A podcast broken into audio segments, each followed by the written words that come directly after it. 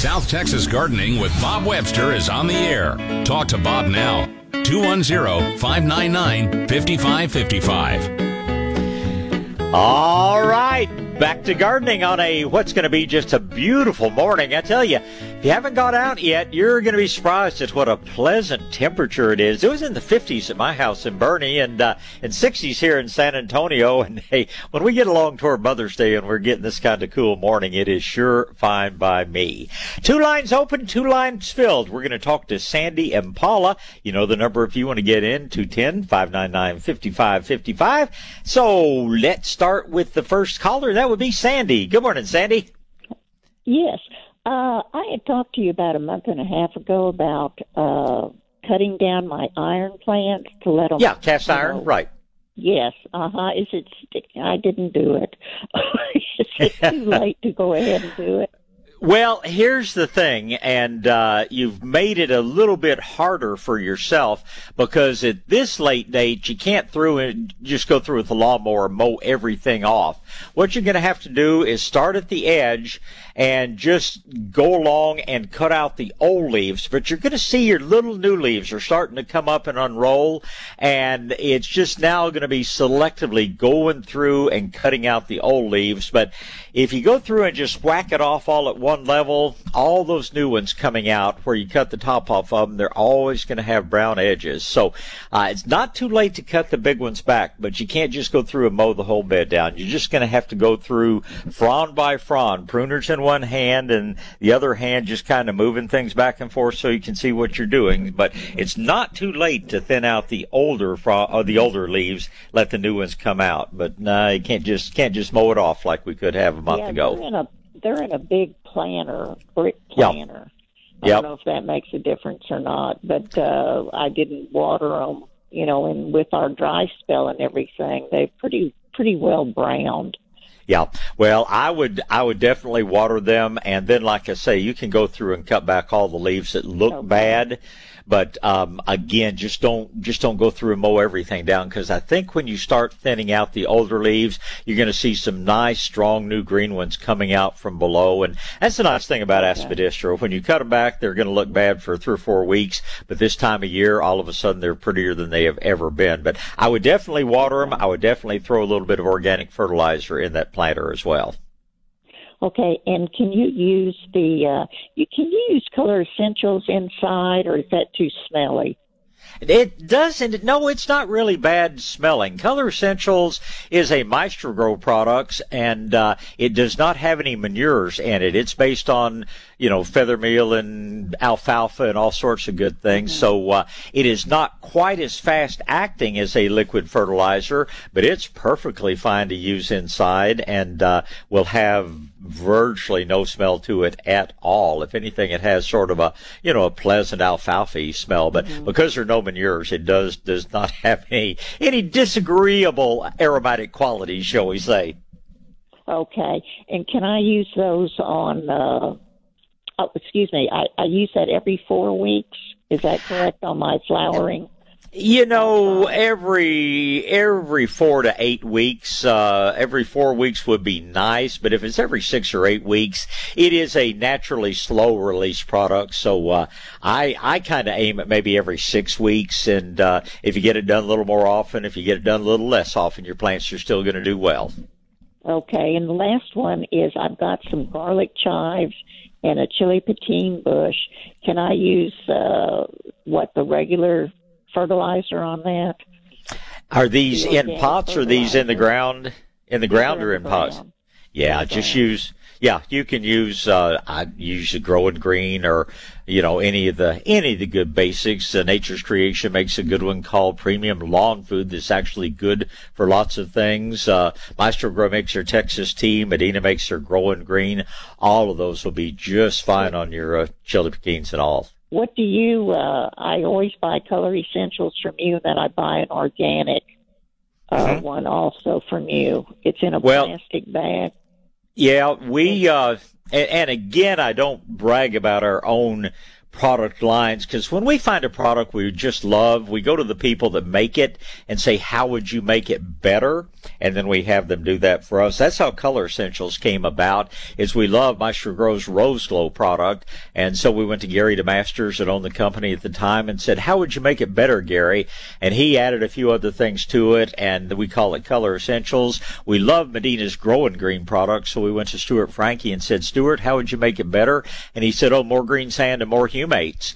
And so we have one. And again, I don't talk about this all the time because obviously uh, only place you can get it is Shades of Green, and I'm out to promote everybody, not just us. But what we call Landscape Essentials is just uh, Medina's Growing Green with extra green sand and extra humates. Uh, uh, did raise the price and he just put some more good stuff in it. So uh, if you were buying it from us, we carry the growing green and then we carry the one they make for us that we call landscape essentials. Okay. Well, the color essentials. I mean, I've never had a better fertilizer than that. I mean, it keeps my plants blooming. So I well, from you on that. well, we appreciate that, and that's the we, way we felt. You know, we thought Rose Glow was just absolutely outstanding, and then they took it and made it a little better still for us. So uh, we're extremely pleased to uh, just to have a good working relationship with companies like that, so that we can truly try to bring you the best of the best. But there are lots of good fertilizers out there, and it's kind of like uh, you know, you know what, you'd rather eat prime rib than eat a hamburger, but hamburger's not too bad if you're hungry. So uh, any of them work real well, but we, we sure do like the color essentials. Okay, any any organic will be safe on my chives and chili petin. It'd be safe for the plants and safe for you. Yes, that's exactly okay. right. Okay, thank you so much. Always good to talk to you. You have a wonderful weekend and a happy Mother's uh-huh, Day, Sandy. Thank, Thank, you. you kindly. Goodbye. For us, it's a very special day because uh, we actually opened Shades of Green on Mother's Day oh, 39 years ago. I must have only been 10 years old at the time. But yeah, very special day tomorrow. And let's talk to another lady. Let's talk to Paula. Good morning, Paula. Good morning. Good morning. Um, I have several questions. My first one is last week I heard I got in in the end of the story, but there is a new nutgrass killer, or there's one being formulated. Can you update me on that? Well, it's not really new. Um, we kill nutsedge uh, with uh, with molasses. Uh, nutsedge is basically a plant that loves super high moisture conditions, which results in anaerobic soil, which is uh, uh, not real good for a lot of things. But the nutsedge really likes kind of poor conditions to grow in. When we treat the area that it's growing with dry molasses, we bring in a lot of favorable microbial activity. We simply get things going to the point that the nutsedge doesn't tolerate it very well. It starts rotting. It's not like you put on your molasses one day and everything will be brown the next day, but um, we just do fairly concentrated molasses, maybe a quarter of a cup of molasses to a gallon of water. We drench the area where we have the nutsedge and just a couple of weeks later, all of a sudden you notice that it's just yellowing and going away. And uh, that's uh, we've been recommending that for some time. I don't know that there's a specific product out there. The only products that I know of are things like Image and Manage, which are both very toxic weed killers that I would never put in my landscape. But uh, we do a pretty good job of lemon nutsedge with uh, just molasses and water.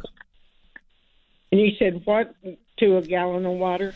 It's you know, and I don't usually measure. It's somewhere between a quarter of a cup and half a cup. Uh, probably somewhere between four to eight ounces of it to a gallon of water.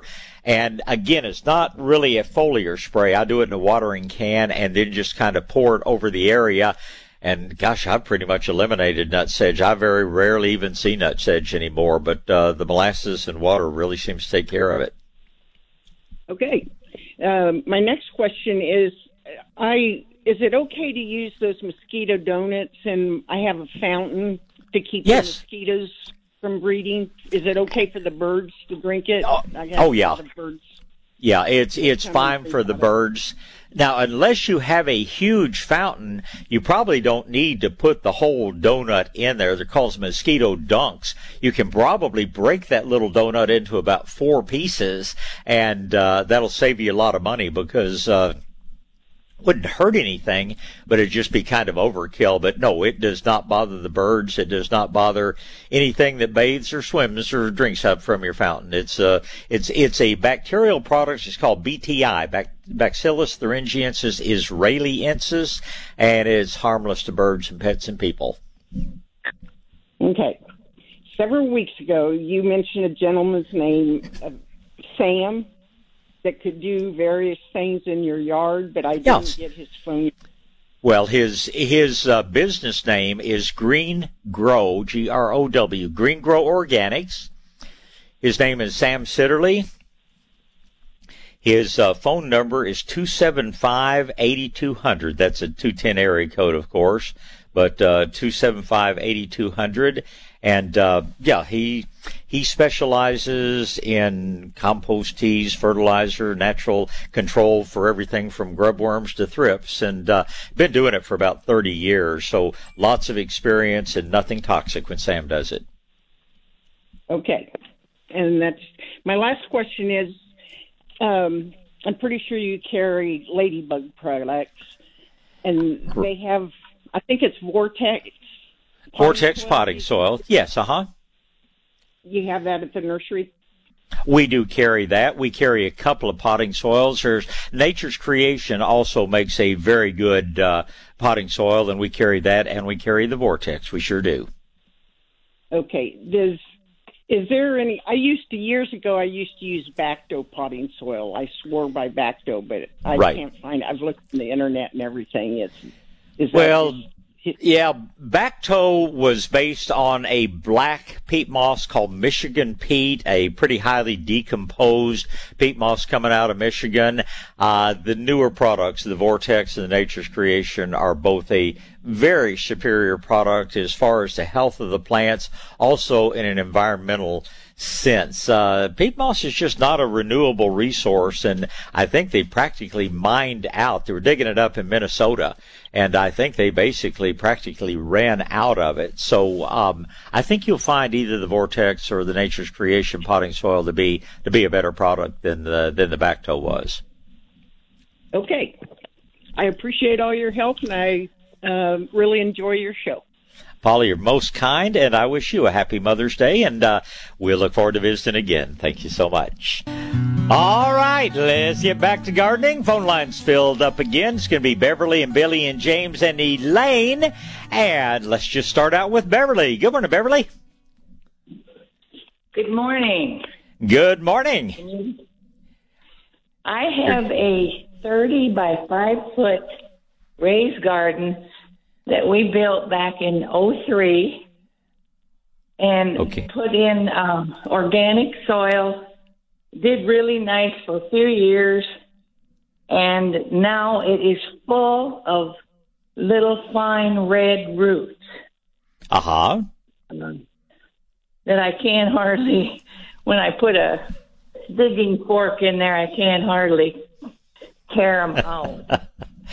well, Unfortunately, what happens is you create a nice batch of soil and whatever trees or shrubs, usually trees are in the area, that's where they're going to want to send all their roots. And I mean, we've had them early days of the nursery, we actually had a couple of old ash trees that came with the property. Thank God they're gone now.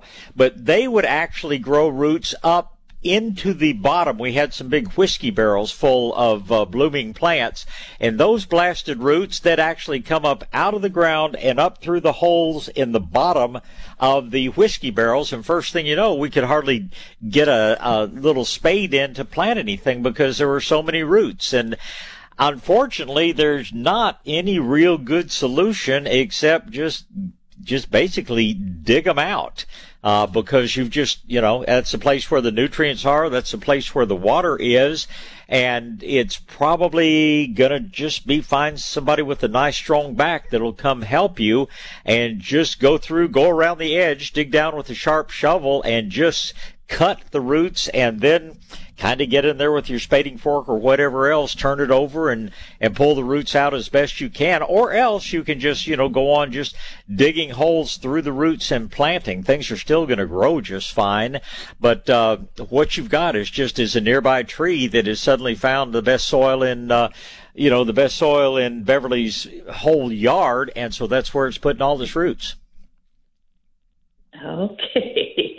so I was hoping there was some magic potion I could put in there. I wish there was, but uh, I, you know, it's just Mother Nature at work. Uh, she wants the roots to go where they have the the best life, so to speak, and. Uh, Beverly's beautiful raised bed is just the best soil they can find. And so one root gets in there, it just starts multiplying and multiplying and multiplying. And sometimes when you do a really high bed, people will put this stuff they call root block on the bottom, but I find that over time it breaks down a little bit and the roots make their way into it anyway. And it's just about, it's about every three years. You just have to go through and kind of clean out the roots that are coming up in there and go back to planting what you want to grow instead of what Mother Nature wants to grow in there.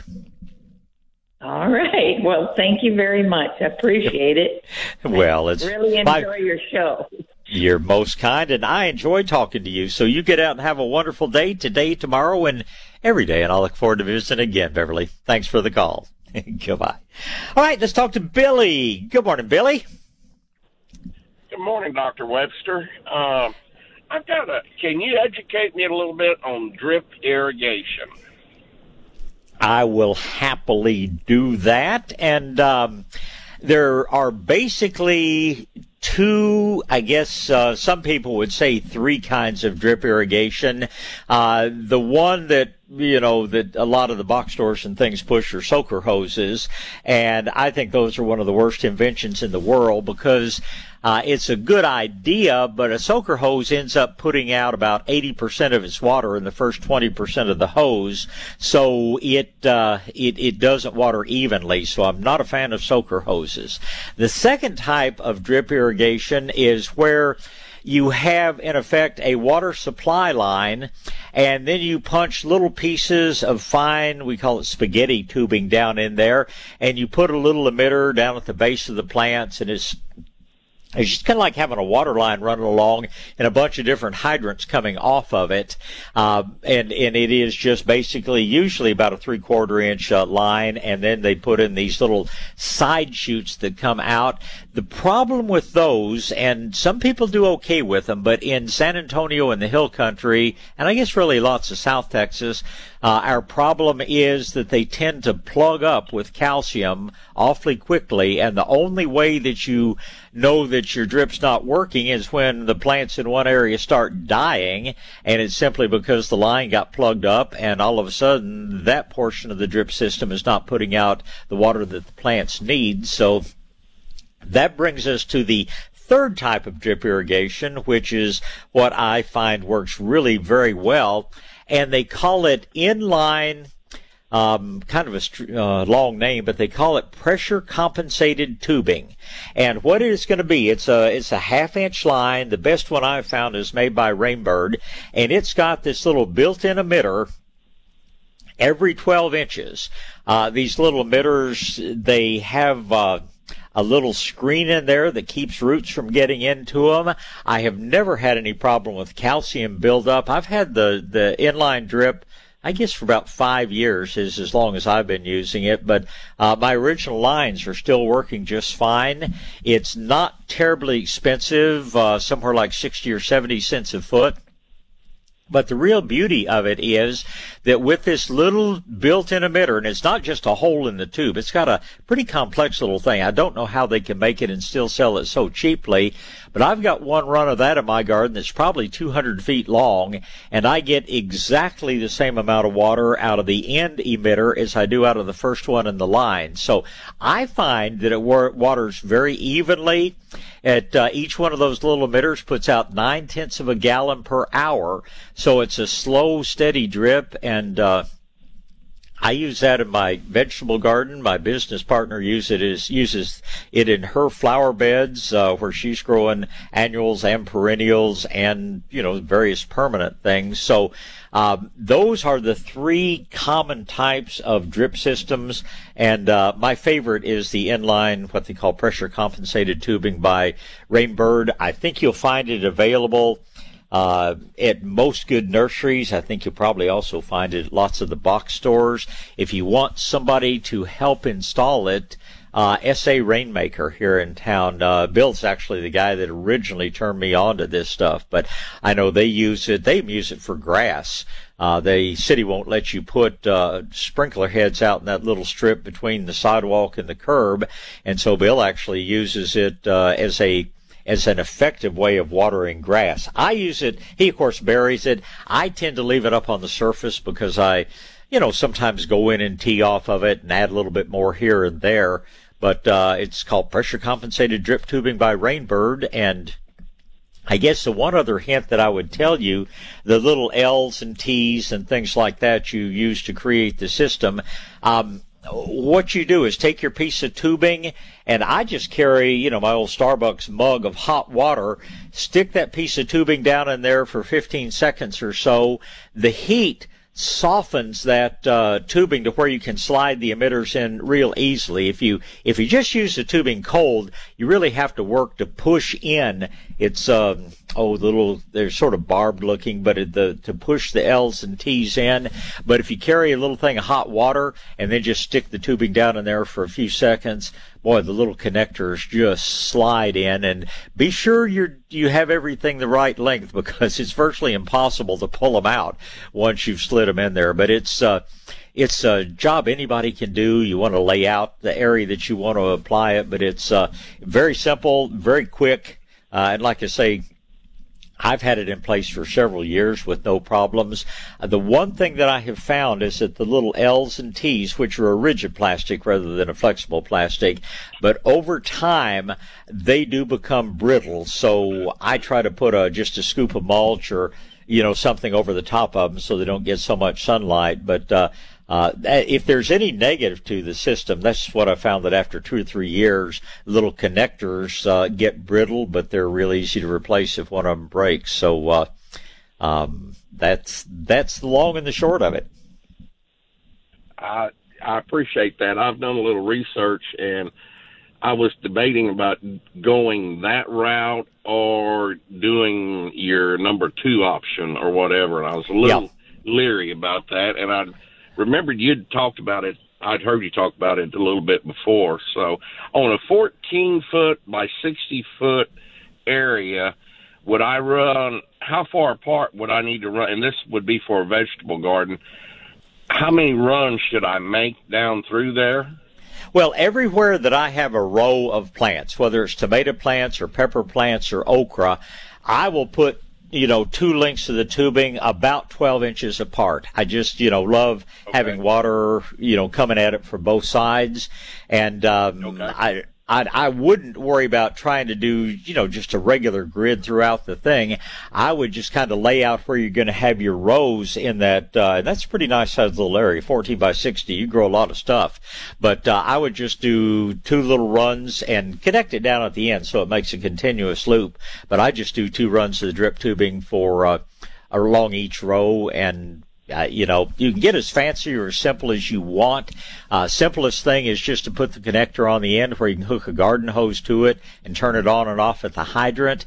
Uh, because I do occasionally go out of town for several days, whether it's to a gift market or occasionally to actually do a little fly fishing in the mountains, which sure sounds good right now. But uh, I, I oh, put uh, I uh, I put the uh, the electric solenoids on it just like a sprinkler system, and my system waters automatically even when I sneak out of town for a few days. So uh, you can make it as simple or as complex as you want. Just depends on how much time you want to spend turning it on and off. But uh, that's, um, I guess I should mention there is one other thing they call T tape, which is very inexpensive that I know uh, a lot of commercial growers use. But basically, it's designed to stay down for one season and then you pull it up and replace it the next. I just don't like putting that much plastic into the environment and then ripping it up and disposing of it. So I still go with pressure compensated drip, but uh, in some situations, uh, the T tape is a, a real cheap and pretty efficient way of uh, watering as well. Okay. Do y'all sell it and all the fittings as well? Yeah, we sure do.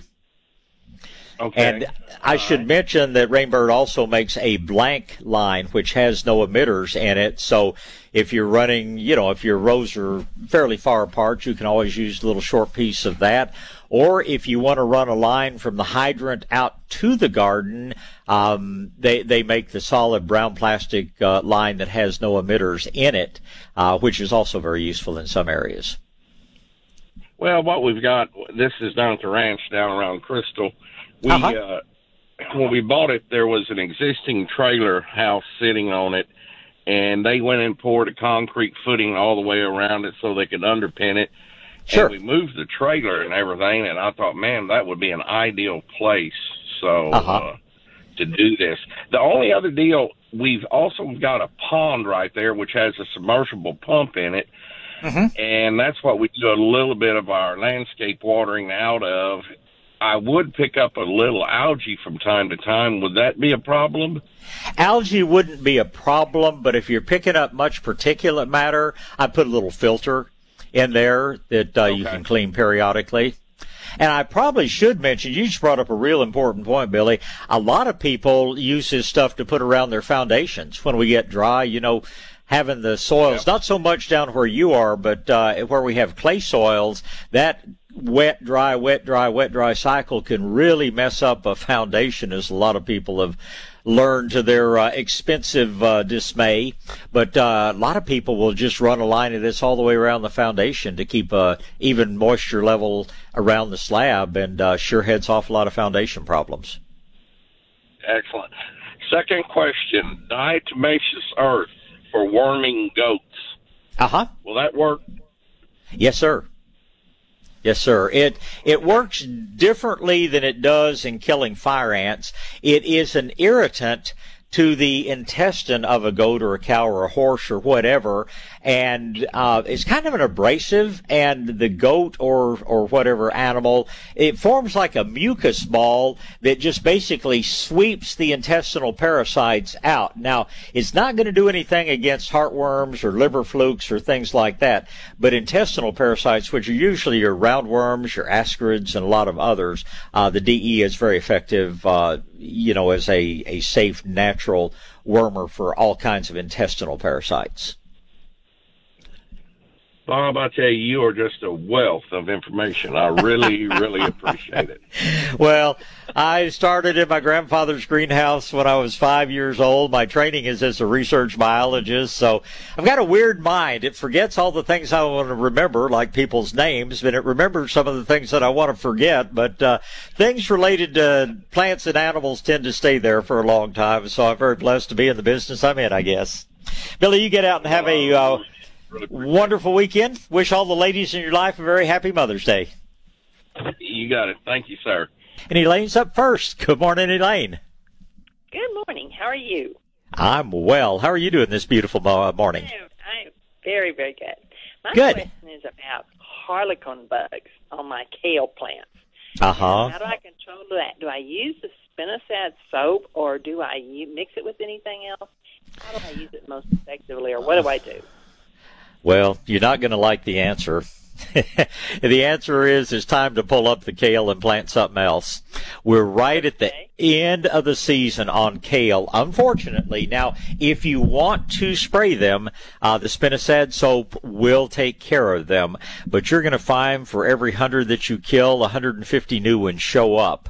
And, uh, you know, eh, that's the, the good and the bad of harlequin bugs is they don't come around when the plants are healthy and growing vigorously in the cool weather.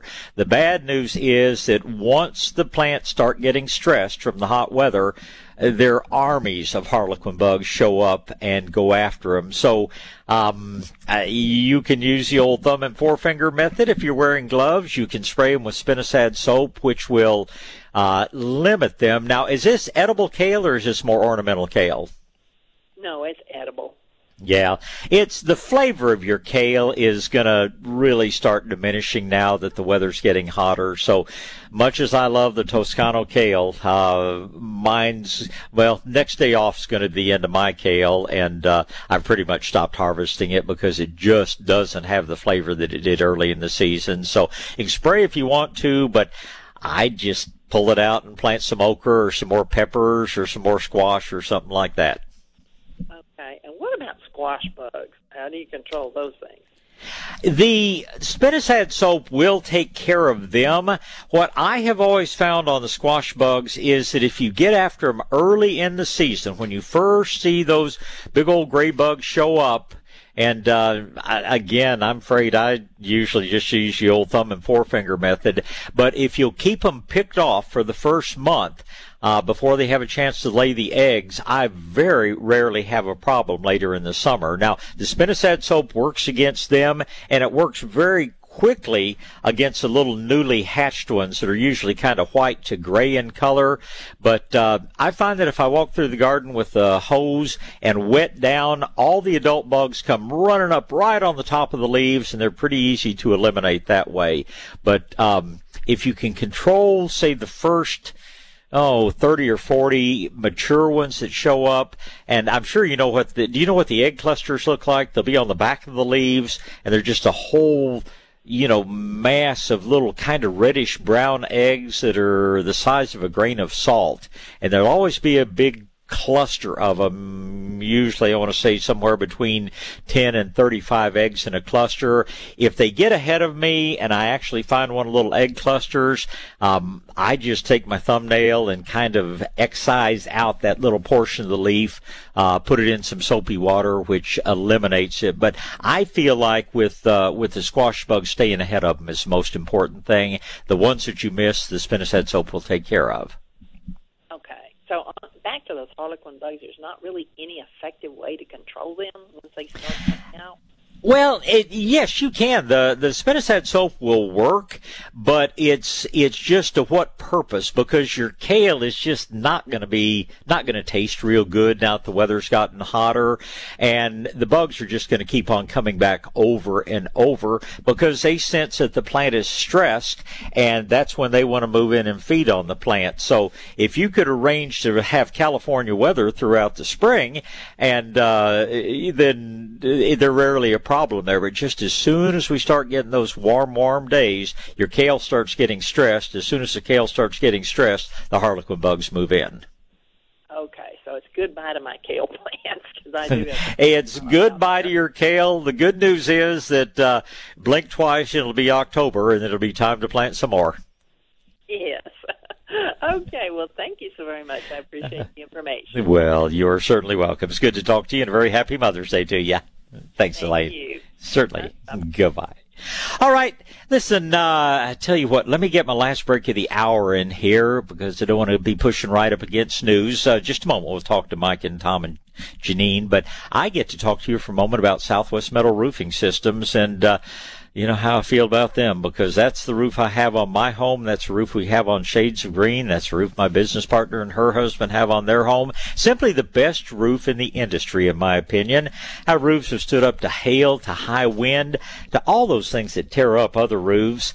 And our Southwest Metal Roofing Systems roofs just keep on looking beautiful. And, you know, it's just peace of mind. It's truly the last roof they'll ever, you'll ever put on your home. They give you the best warranty in the industry. It's real simple. They never have to come out and do anything. I just chuckle when I hear all these other roofing companies advertise how quick they are to get out and do repairs and temporary patches.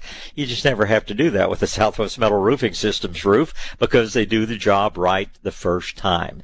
And if you don't like the look of a shiny standing seam metal roof, well, you have your choice of lots of colors. If you don't like the look of standing seam metal. You've got roofs that look like ceramic tile or slate or shake shingles, all out of that same lifetime quality material. The workmanship is just, is just unsurpassable. If you simply want the best roof, a trouble-free roof, a roof that'll save you money on your energy bills and on your insurance, a roof that you never have to worry about, uh, you just give my friends over at Southwest Metal Roofing Systems a call. 210-822-6868. That's 210-822-6868 for Southwest Metal Roofing Systems. Restore the natural balance in your fields or lawn with Viatrack fertilizer. Viatrack is totally organic, naturally composted broiler litter that contains over 2,700 strains of active living bacteria and fungus that your soil needs to live. Viatrack is pelletized, making it easily spreadable, clump free, and without obnoxious odors. Use it on your landscaping, plants, trees, pastures, hayfields, and more. Viatrack is available by the bulk truckload, one ton super sack, or 40 pound bags. Perfect for your ranch, lawn, or garden needs. To find out more about Viatrack Fertilizer, log on to viatrackfertilizer.com or visit Lubianski Grain and Feed Store at 13640 FM 1346 in St. Hedwig or call 210-667-1032 or 210-667-9705. Lubianski Feed and Grain Stores offers Viatrack by the bulk load or 40 pound bags for your ranch, lawn, and garden needs. Viatrack Fertilizer. Feed the soil, feed the world.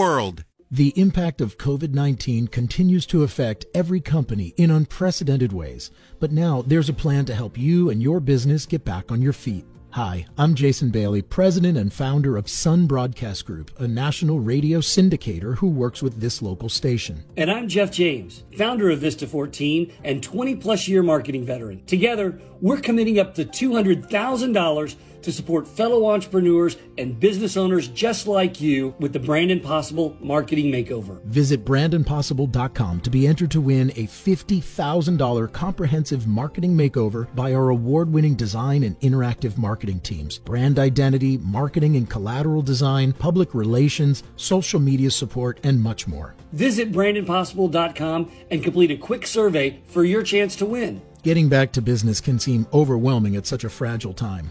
But when the time does come to open those doors again, we'll be right there by your side to help you through. Here are some of the fantastic reasons people put in an artificial lawn from Artificial Turf Kings. It looks great all year. No more mowing, weeding, or lawn care. No more watering. It's pet and kid friendly. You save time and money. Here are a few more fantastic reasons to contact Artificial Turf Kings. Get a free estimate. Save 40% off installation. Get 0% financing for 12 months. And get a 60-year warranty. A green lawn and no maintenance? Yes. Get your free estimate. Contact Artificial Turf Kings at turfkingsoftexas.com. Do you need help making ends meet during the COVID 19 crisis? The City of San Antonio's new Emergency Housing Assistance Program provides assistance to pay for rent, mortgage, utilities, and internet access. As part of the assistance package, cash is available to pay for groceries, medicine, and fuel. To see if you qualify, visit www.sanantonio.gov slash emergency housing assistance or call 311. The feelings of anxiousness, sadness, discomfort, and the inability to get a good night's sleep. None of these are unusual, but during these troubled times, they seem to be intensified. This is Jorge, the CBD pharmacist at CBD Apothecary. I've kept busy working with regular clients and a lot of new clients right now, and I have some very good news. First, CBD Apothecary can help. As a pharmacist, I can offer professional advice on expectations, dosage, interactions with other medications, and benefits. And we're now online so you can order from the comfort of your home. You'll find us at mycbd-rx.com. That's mycbd-rx.com. With over 30 years experience as a pharmacist, I look forward to working with you to address any issues you may be experiencing. What we pride ourselves on here is our commitment to service and to your satisfaction. Discover for yourself the possibilities of CBD products at CBD Apothecary. 210-957-0605, 957-0605 on the corner of Wurzbach and Babcock behind McDonald's and online at mycbd-rx.com. If you live west of San Antonio, near Castroville, Lytle, Von Ormy, Devine, Hondo, or even Lackland Air Force Base, you now have a landscape and nursery business of your very own. It's Landscape Solutions and Nursery on Highway 90, four miles east of Castroville. Tell them what you're growing. They'll choose the very best soil. Not just any soil, it's customized, purely organic soil mix that consists of fully pasteurized aged manure and vegetable matter compost, several organic supplements such as bat guano, cottonseed meal, green and red sands, sphagnum peat moss, and more. More, but never biosolids. When the soil is this good, your plants, flowers, vegetables, and lawn are fantastic. Visit Landscape Solutions and Nursery, 3059 US Highway 90 East, or online at soilforsale.com. That's soil, the number four, sale.com. Landscape Solutions and Nursery, open Monday through Saturday. Call 830-985-3747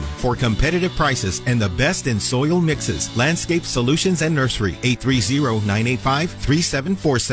When it comes to hiring a roofer, don't mess around. Call my friends at Stevens Roofing. These guys cover all of South Texas, and I trust them to give you an affordable solution for all your roofing needs. Stevens Roofing, 210 785 0994. South Texas Gardening with Bob Webster. News Talk 550 KTSA and FM 1071.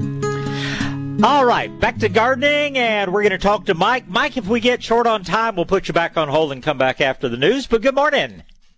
Hi, Bob. There's a quick question. I've got a tomato plant that is now about five foot tall, straight up, making a few blooms, no tomatoes. How do I stop the height growth? Next time you look for a variety that is called a determinate tomato. What you have is an indeterminate that basically wants to grow as a giant vine. Now the good news is the indeterminates tend to produce more tomatoes over a longer period of time. Uh, if you want to whack the top off of it, you can and it will branch out, but it's just that plant's nature to want to make a long tall vine. And um, next time if you don't want to have to deal with it, you get what's called simply determinate and they grow up to about four or five feet and stop growing. But uh, as soon as the nights warm up, you're going to start getting a lot of fruit set, and uh, you're going to be glad the plant's pretty big. So uh, it's just doing its normal thing. Oh, okay.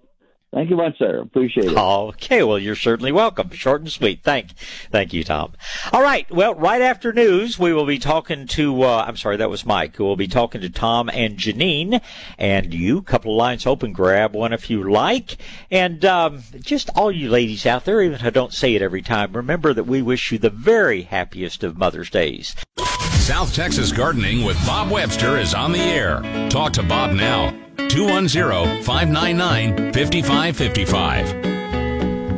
Ah, but don't dial right this second because Tom and Janine and Carolyn and Sharon all get in ahead of you. But uh, we'll have a line available for you pretty shortly on this beautiful morning, the day before Mother's Day.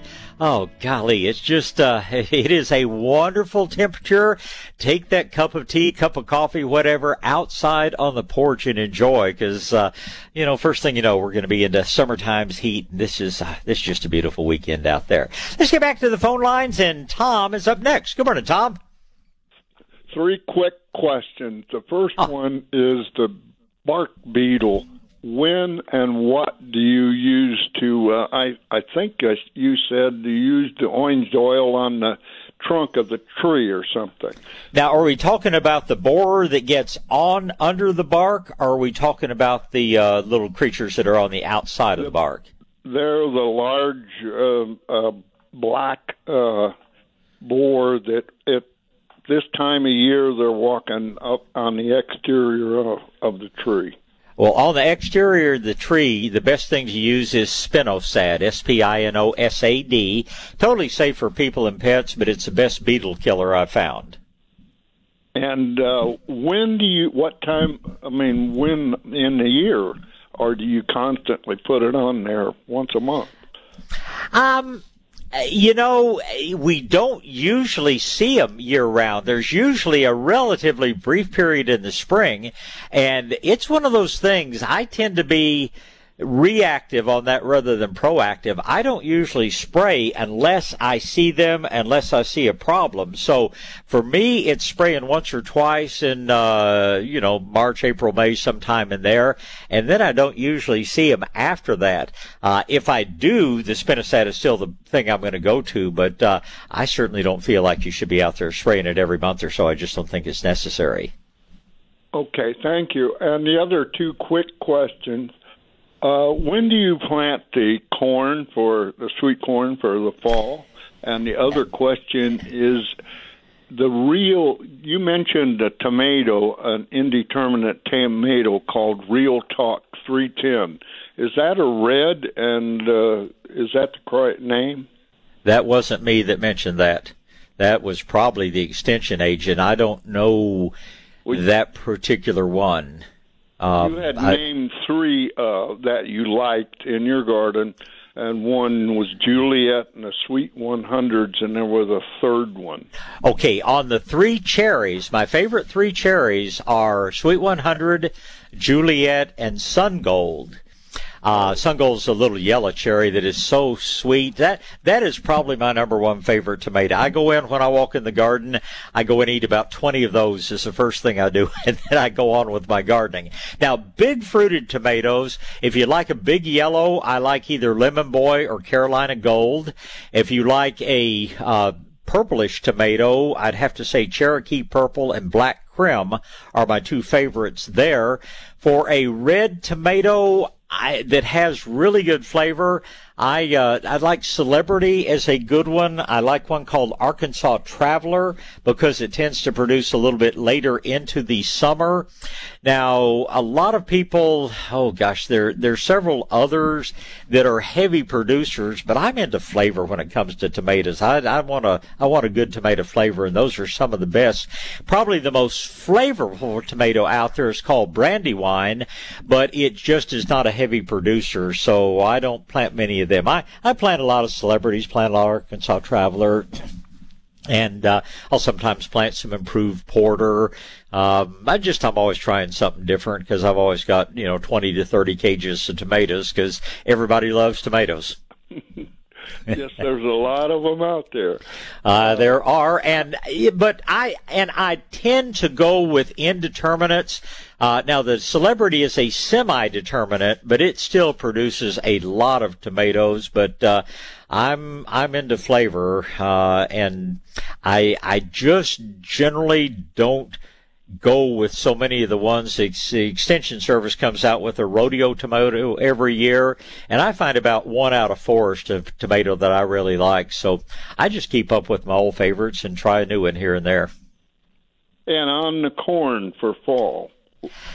You know, I have never been successful in growing corn in the fall in South Texas, uh, and it's largely because there's an insect called a midge that just is, uh, it's just hard to overcome.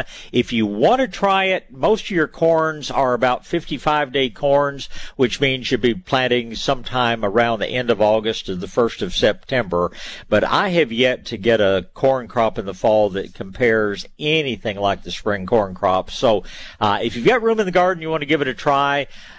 Try to get it in just a little before Labor Day, and if all things go well, then uh, you'll get some good sweet corn. But uh, believe me, if it were if it were easy to do, everybody would be doing it. It's just tough to grow good corn in uh, in the heat in here in South Texas at that time of year.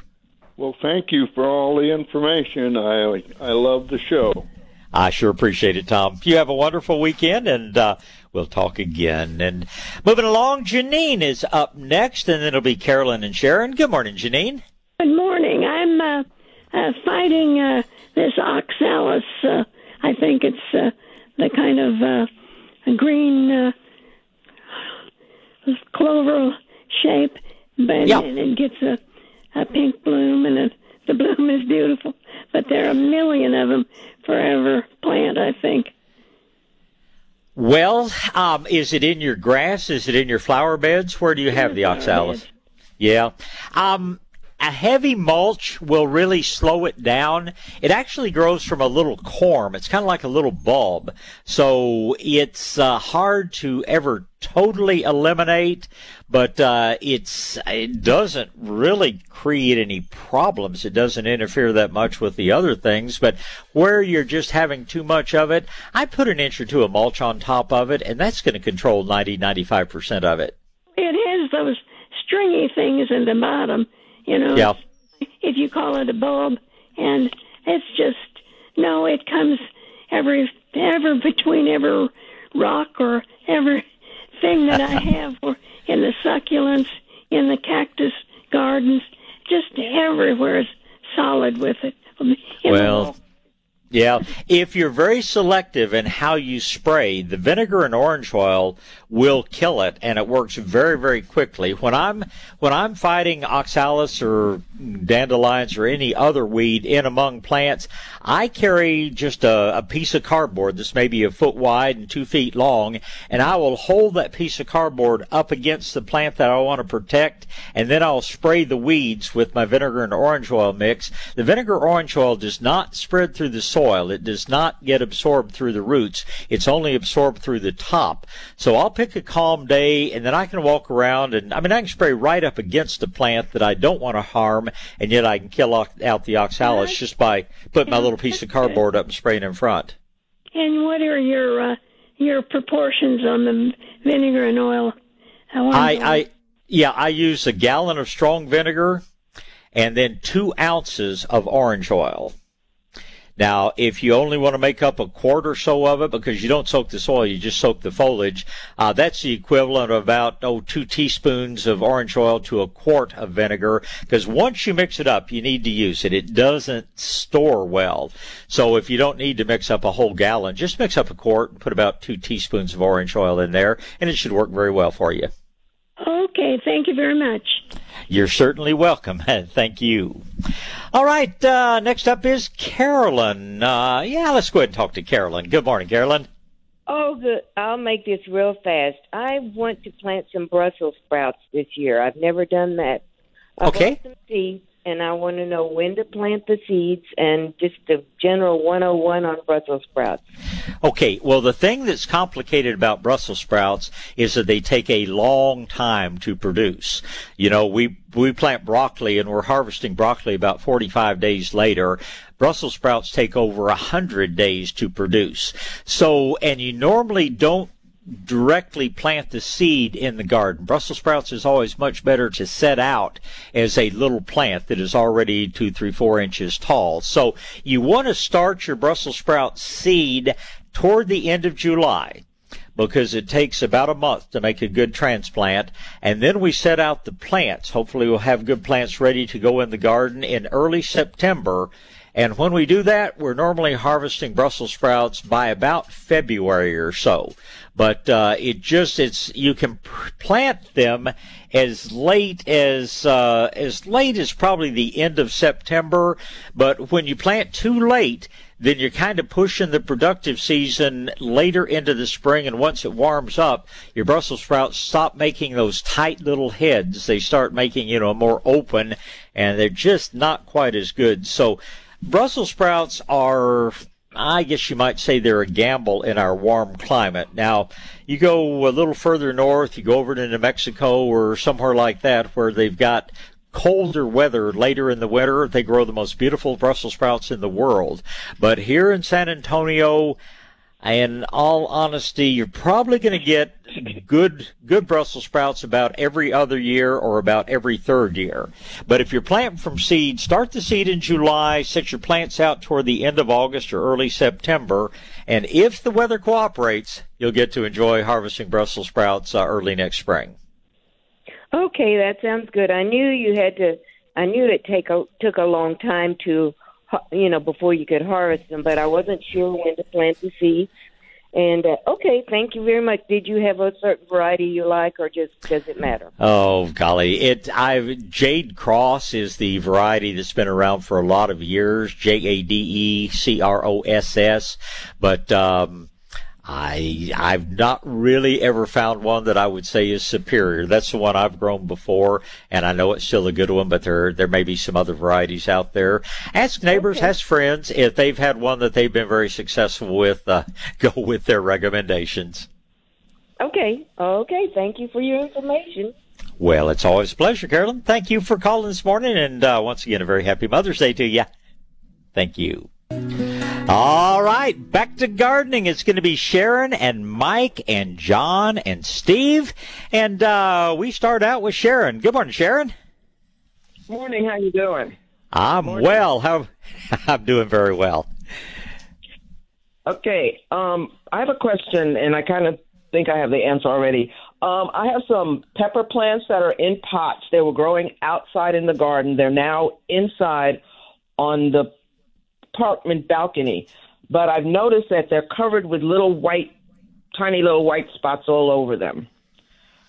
Are these oh. spots that move? Are they insects, or are they just little, you know, spots of something growing on the plant?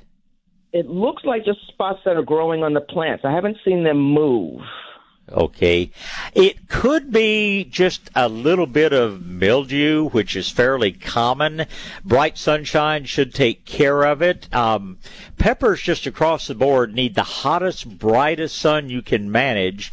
So put them on the sunniest place you can on that porch or on that balcony. If you need to raise them up on something so they are not, you know, being shielded by a, a rail or something like that, you've just got to get those peppers where they get lots of hours of direct sunlight if they're going to grow well and produce well for you. Occasionally we see some little insects that are white, things like whitefly. If those show up, you know, the insecticidal soap or the spinosad soap seems to take care of them. But your biggest challenge with peppers is going to be getting enough sunlight to them.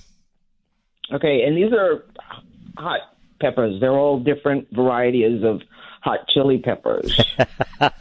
oh, it's there. There's so many good ones out there. You know, we all grow a few serranos, a few jalapenos, but Man, there are so many new hot ones out there, and uh, I frankly don't see how people are able to consume some of them. But uh, uh, they make, you know, you can make a great spray for repelling squirrels and all sorts of other things. But there are people that can just sit there and slice them up. You know, you can actually get addicted to the capsaicin, to the to the heat in there. So uh, you enjoy your hot peppers, but thank you. I think I'll stay with slightly milder ones myself. Okay, so you think this probably just um, well, hmm. I, I, think it's probably just a little bit of powdery mildew, or seeing some of the same on squash and a few other like things. Powdery mildew on it, though. It might just. Yeah, it may just be a little tiny area where you had drops of water on the leaf and then the sun hits it and you get a little bit of just a, it's like a magnifying glass. You get a tiny little bit of burn underneath. I don't think it's an issue. Now everybody's peppers, the new growth looks a little crinkled, looks a little abnormal, and that's just because of cold nights. Uh, at this point, I'd be watering, I'd be fertilizing every couple of weeks with uh, a good liquid organic fertilizer, and uh, your peppers peppers will grow out of it, but especially the higher heat varieties, they just can't wait for July to get here. The hotter and sunnier it is, the happier they are. Okay, great. Thank but I don't. So I don't think this. I don't think this is a problem you really need to do anything about. But just work at finding the sunniest place you can to grow those guys. Okay, great. Thank you. You're welcome, Sharon. Thank you. All right, Mike is up next. Good morning, Mike. Morning, Bob. How you doing, sir? I'm well. How about yourself today? Excuse me. Doing doing great, Bob. Uh, well, I tell you, it doesn't get much better than this weather-wise, does it? Where we haven't been. we need. yeah quite as many as we've got dealt, you know, last year at this point, but uh, we still got, you know, some springtime to go. So, boy, it's just gorgeous. Well, the weather's gorgeous. I desperately need some rain, and I imagine you do too. But uh, we just look at the clouds and hope, and it will happen one of these days. Typically in South Texas, uh, we always say we alternate between ongoing drought and occasional floods, but I'm ready for that occasional flood. So are my cows and all my pastures. But uh, we just take it it like it is, and in the meantime, like you say, we're going to enjoy these gorgeous mornings.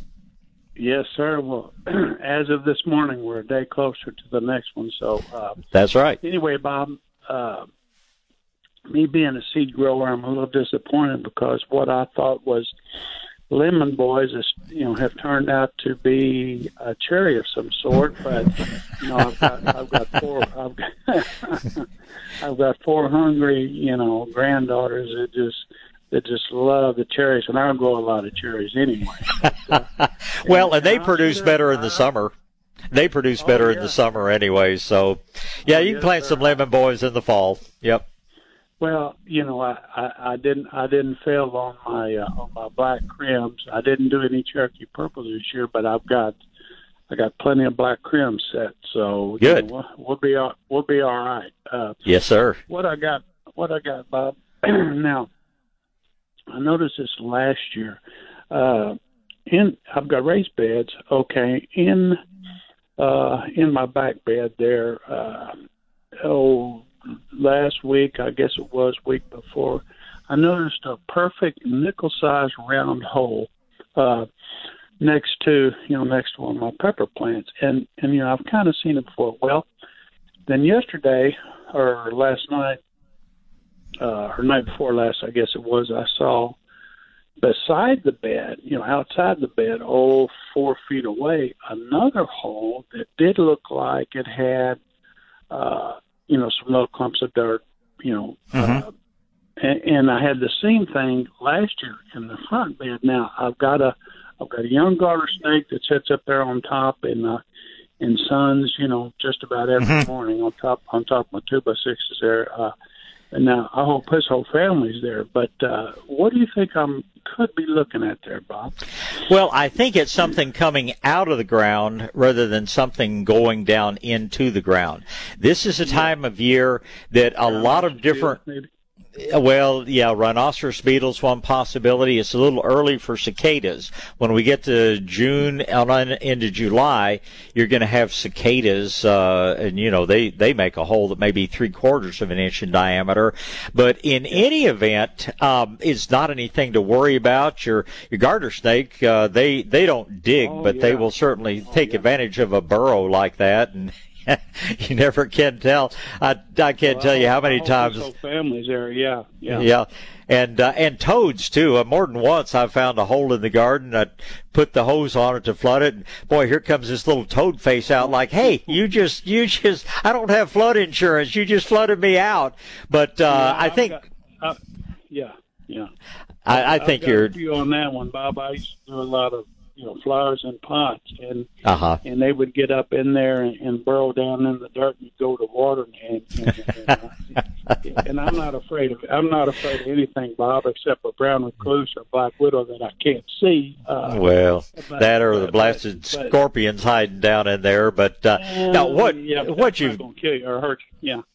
Yeah, it's just a temporary pain, but uh no, it's I I wouldn't worry about it. I just uh it's just one of those little interesting phenomena that show up this time of year and you just wish that there was a way that you could have a camera out there and just see what comes out because nature just does so many amazing things, but my guess is rhinoceros beetle or one of the other big beetles coming out.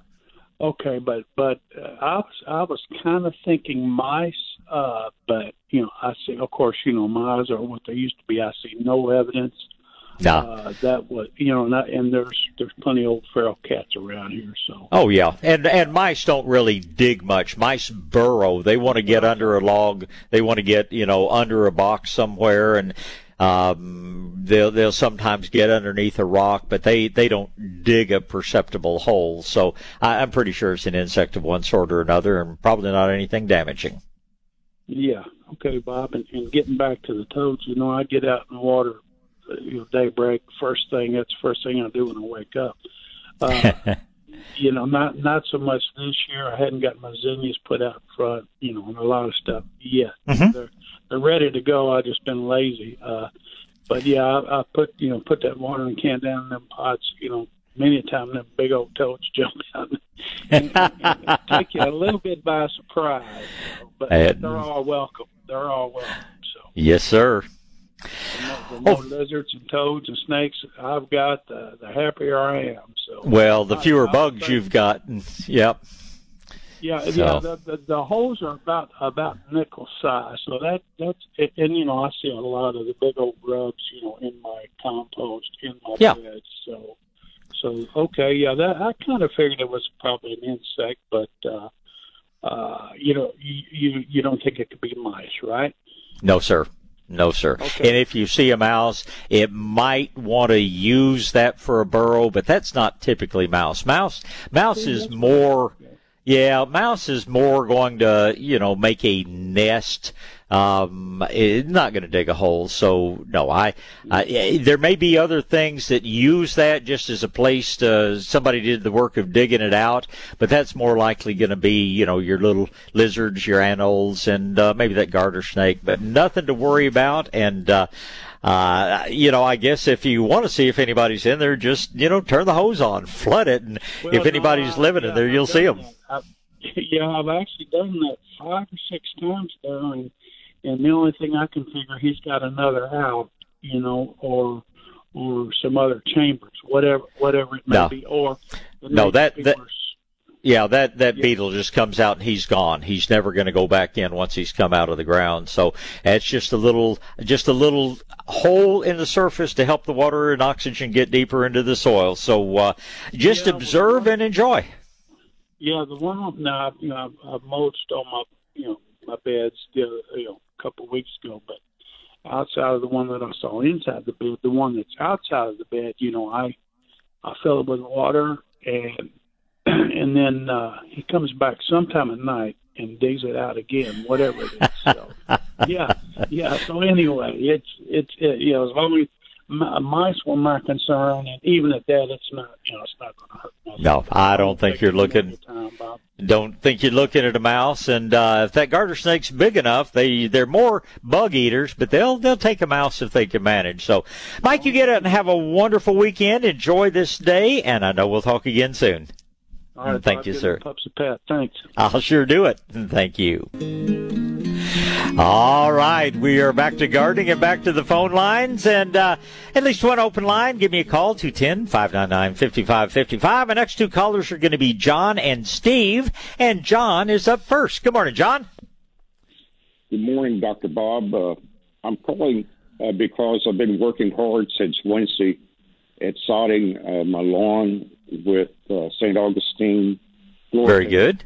Yes, sir. And I just need your direction how to best get this going. Uh, you know, it's it looks a little a little dull now, and Okay. so I want to know what's gonna what's what I need to do to get it going and to get it greener. All right, sir. Well, you know, it's going to take a little time for it to put, you know, its roots down. So we're looking at four to six weeks to get really well established. But you've got all your grass planted now, don't you? You don't don't have any of it still stacked on the pallets. I have it just a little bit. I've just about got it all done, Bob. Well, get it get it all done. If you don't have time to plant it, spread it out one layer thick because it really goes downhill in a hurry. It just really shouldn't stay stacked on the pallets uh, at all. So even if you don't have time to plant it, get it get it spread out on the driveway, on the sidewalk. It just can't stay stacked up. First and most important thing you do is to roll it. You can go to any of the rental centers and I don't know, probably 10, 12 bucks. You can rent one of these water fillable rollers. It's kind of like a rolling pin with a handle. Uh, you fill it up with water, weighs about 300 pounds. You just go back and forth over the top of your sod. And what you're doing, you're not trying to level, but you're pressing the air pockets out between the sod and the soil underneath. You've got to get those air pockets out or you'll end up with a little dead spot here, a little dead spot there, little areas that are maybe a foot square where the St. Augustine just folds up and dies. And it's simply because the sod, the new sod didn't get pressed tightly against the soil underneath it. So rolling it is a very important thing to do.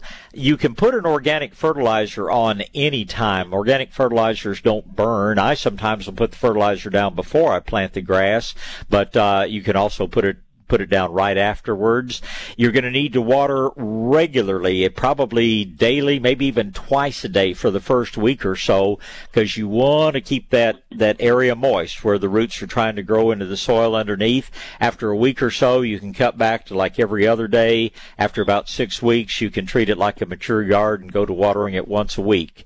But, um, Floratam's good, good St. Augustine for sunny areas, and, uh, it's just one of the toughest forms of St. Augustine. It's the most drought tolerant. It's the most sun tolerant shade St. Augustine out there. But uh, roll it, fertilize it, water it. About six weeks from now, you should have a beautiful yard. Well, it's good to know, Bob. It, you don't think it's been sitting on a pallet too long? You know, I mean, I've been working hard at this. You know, Yeah. Um, yeah. Oh man, that's when you get a case of beer and call every friend you've got. And um, you know, it's the faster you get it out, the better. If you got this on Wednesday, um, I think you're probably just fine with it. If you got it, you know, back last Sunday and you didn't get around to getting started on it till Wednesday, it's been set back a bit. But um, so, uh, is it still basically green to gray green in color? How much yellowing do you have in it? Some yellow, yes. Okay. You might want to, in the areas that are yellowed, you might want to get a little bit of whole ground cornmeal and uh, dust around because you may have some fungus started in there. Um, and the whole ground cornmeal is cheap. You just go to a feed store or nursery somewhere like that and get a bag and just broadcast it by hand. I mean, you can use a spreader, but I would just concentrate on just a light sprinkling over the areas that are yellow. That'll get your trichoderma fungus going, which will again uh, take out the the bad any bad fungi that are in there. But we really want to just you know get it tightly against the ground and give it the water and nutrients it needs to start growing because St. Augustine grows in a hurry this time of year.